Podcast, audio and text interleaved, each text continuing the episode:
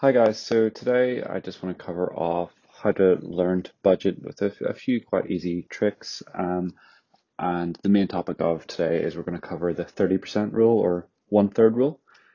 There are many of uh, budget tricks out there, and as per our mission to bring financial content and financial education to the masses, we'll hope to cover many of them in the, in the coming sort of weeks and months. But today we'll cover one of the easiest and quickest ways to sort your income this trick is simple, but will help you organize your income in a way that's effective, helps you save, and also leaves you with a good amount to spend on the things you enjoy. Before we get into the main point and what the 30% or one third rule is, we'll first need to discuss how to think of money and how you should actually think about your income. Everyone prizes money as an end or the real goal, but really it is only a means to an end money is the resource uh, to buy the things you want in life. Money can never actually be the goal itself and should never be thought of as, as such. In thinking of money as a resource, you'll be able to allocate it a lot more efficiently and you'll be able to live that life that you really want to. And honestly, that you really deserve. Think of your monthly income as a pie, a finite resource that can only be split in so many ways because it, it, once the pie is gone, it's gone. Unless it grows, for example, by getting a better job or finding another source of income like a side hustle, you'll need to find a way to make sure the slices fill you up, cover all your expenses, and help you save a little bit on the side. The 30% rule or one third rule split your income into three segments. The first one is your rent or your mortgage or your housing. It covers off basically the roof over your head. The second one is your savings and investments. So everything you, you allocate towards the stock market or bonds or high yield savings accounts. And the third is your spending. So that's your wants and your needs split into one. The easiest way to apply this to yourself is through an example. So if we assume your monthly income after tax is say 1,800 or 1,800 of your local currency, so it could be dollars, euros, pounds, whatever it might be, you should split it into three equal amounts of 600. The tricky part is this, and where genuinely a lot of people find difficulties, is creating a budget and actually sticking to it. So a lot of people want the finest things in life, and with the rise of social media comes uh, the want to show off and, and really demonstrate that you can be that person who has the cool watch or the nice car or the, the bigger apartment. But really, you need to learn to live by your means. So if we encourage, or if we look at the first segment, which is housing, if your post-tax income is 1800, you should find a housing at around 600 per month. If you live in a place where that's a whole house, then great. But if you live in a place where they get you only a room and shared accommodation, then live by your means and pay, it will pay off in the long term. I'll give you an example. So my accent is from Northern Ireland and in Northern Ireland, 600 pounds per month would really get you a pretty good house um, either with a, a, solid mortgage or, or rent, either way. But I currently live in London. I work in finance, and £600 a month here would honestly get you a room and shared accommodation.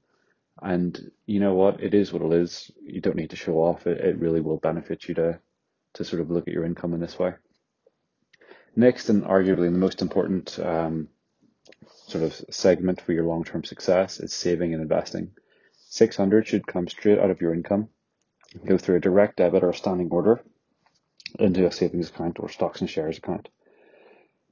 In other um, sort of segments, we'll discuss savings and investing, but for now, let's assume that your savings are split in a way that will compound at 5% annually. So £600 per month is a saving of a total of 7,200 or 7,200 per year, but adding more um, through compound interest to this month after month will see your uh, savings pot become very comfortable in the long term. Finally, your last 600 is your monthly spending budget. Here you can decide what you really want and need each month. Um, but for example, your utility bills, your internet costs, subscriptions like Netflix and Apple Music and things, um, along with food and entertainment should all go through this budget. Some months you'll be able to uh, stick to under your budget and contribute to a mini savings account or a short term savings account a lot easier, uh, where you can save up for bigger purchases. Other months you'll be closer to your budget, but hey ho, it is what it is. The best way to stick to this £600 budget uh, per month is to make it a weekly budget and write down a list of your requirements. So 600 uh, per month is approximately 150 per week. Your food and bills might come to say 80 to 100 per week, uh, leaving 50 to 70 per week to spend on sort of anything you like. It could be going out to the movies or uh, going out on a date or, or heading out with friends. The key point of this is that you need to think about your monthly income like a resource that needs allocated into different pots. Once you have in mind that you need uh, you, you need to pay off any mandatory bills like your housing and then save what you can, then whatever you have left uh, can be thought of as your spending pot or your pocket money or extra cash that you can really spend on what you want. You can decide for yourself how to split this effectively, but the more you save, the more you'll uh, have in the future for security and life improvement. And honestly, it might not be splitting it into three six hundred pound pots, but it might, it might be saving a little bit less just because you know that your income will increase in the in the short term, and really you need something, or your bills might be a little bit higher one month or something. But yeah, just think about it in three different ways. Another important point is this entirely depends on your income, as I was saying. So personally, I've experienced everything from the minimum income possible to currently a, quite a comfortable living. And at each stage, I've budgeted to make sure I live comfortably, but within my means, and that's a key point. Never above your means, never never taking out too much debt. And I, I've saved and invested through every point whenever I was making minimum wage, working multiple jobs, and, and currently in my current position. The figures I've mentioned, including how to split your income and um, the actual real world example, are only really illustrations. So, really take time to consider how you can best split your income for your lifestyle and your own personal financial goals. Over the next coming weeks and months, I'll, I'll be hoping to create a lot more financial and educational content. So, please stay posted.